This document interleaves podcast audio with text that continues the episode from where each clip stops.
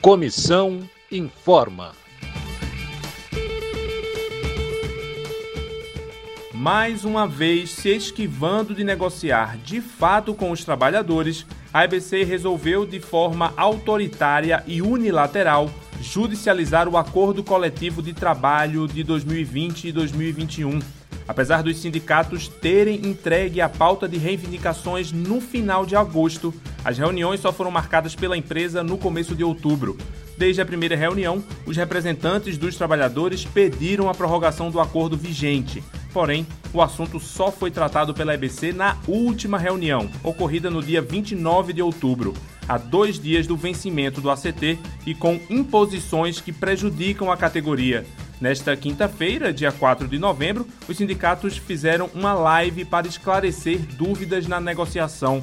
De acordo com Eduardo Viné, do Sindicato dos Jornalistas de São Paulo, a EBC está usando a Lei Complementar 173, publicada no meio da pandemia, para recusar a prorrogação das cláusulas econômicas. Eis que no dia 29 a EBC é, nos apresenta um, um termo de compromisso em que excluía algumas cláusulas econômicas para a prorrogação do acordo coletivo e cláusulas que, no nosso ponto de vista, não teriam impacto a empresa sempre tem justificado as cláusulas econômicas por conta do impacto da lei complementar número 173 de 2020, tá? Mas a gente tinha um outro entendimento. Marco Clemente, presidente do Sindicato dos Radialistas do Distrito Federal, destacou que mais de 50 cláusulas já haviam sido acordadas, mas a EBC voltou atrás em algumas conquistas importantes para os trabalhadores. Nós já havíamos pacificado várias cláusulas, na verdade, já havíamos inclusive é, encaminhado informe aos trabalhadores dizendo que aquelas cláusulas já estavam pacificadas, e no final, que a gente percebeu na mesa de negociação, muito por empenho do departamento jurídico, nós acabamos voltando a essas cláusulas, né? É, hora extra, concurso, defesa profissional, mensalidade associativa. A cláusula hora extra é maluca. A proposta da empresa é instituir um banco de horas nas databases anteriores é, da IBC. Isso já havia sido discutido, os trabalhadores rejeitaram. Nós colocamos na mesa que isso não iria avançar, e, mas a empresa insistiu, convocamos a assembleia é, e rejeitamos a proposta da empresa. E uma das cláusulas que foi bastante debatida nessa assembleia foi a cláusula hora extra, pelo mal que ela trará à categoria se ela for instituída do, da forma que a empresa está sugerindo.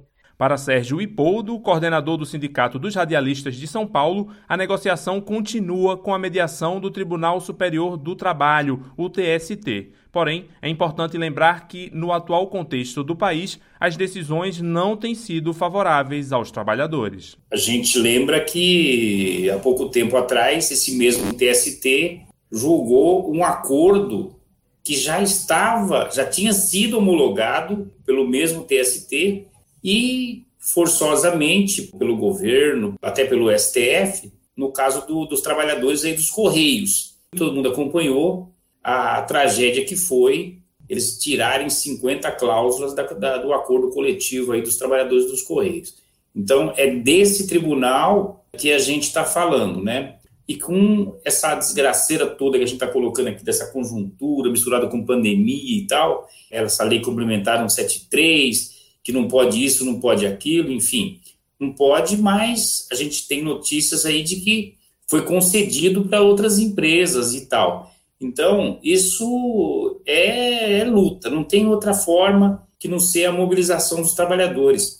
Representante do Sindicato dos Jornalistas do Distrito Federal, Daniel Ito, explicou que neste primeiro momento não se trata de dissídio, mas um pré-processo judicial, no qual as partes tentarão chegar a um acordo com a mediação de um juiz. Não havia necessidade, a empresa decidiu judicializar. E a leitura que a gente faz é a seguinte: a empresa, em momento algum, teve intenção de negociar com a gente. A mesa de negociação ao longo do mês de outubro, todas as reuniões, foram reuniões em que a empresa não fez proposta, ela trouxe imposições.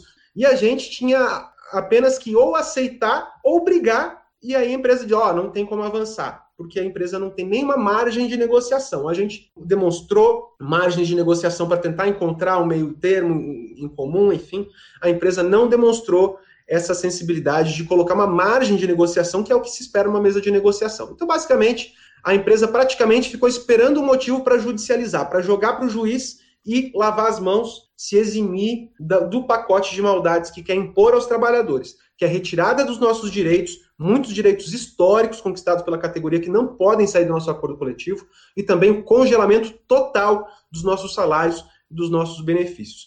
Márcio Leal, do Sindicato dos Jornalistas do Rio de Janeiro, destacou a incoerência da EBC, citando uma lei para congelar a reposição salarial dos trabalhadores, enquanto faz contratações de novos apresentadores e reformas em prédios para novos programas. Há muita incoerência por parte da EBC, que tem hora que ela cita a lei complementar, mas a gente vê que ela está fazendo várias contratações de novas apresentadores e programas que estão mudando tipo sem censura e que não justifica essa questão da lei complementar, que para o salário da média dos trabalhadores não há dinheiro, mas para essas contratações e mudanças sim, e está tendo investimento, que a gente tem que pegar essas incoerências e colocar publicamente para a sociedade e dizer que estamos em campanha para renovação do acordo e reajuste da inflação do período atual e passado, e que a empresa está fazendo essas contratações e, e investindo de uma maneira errada e tentando economizar na mão de obra e nas próprias condições de trabalho, porque tem a pandemia e não estão tomando cuidado da higiene e segurança na empresa.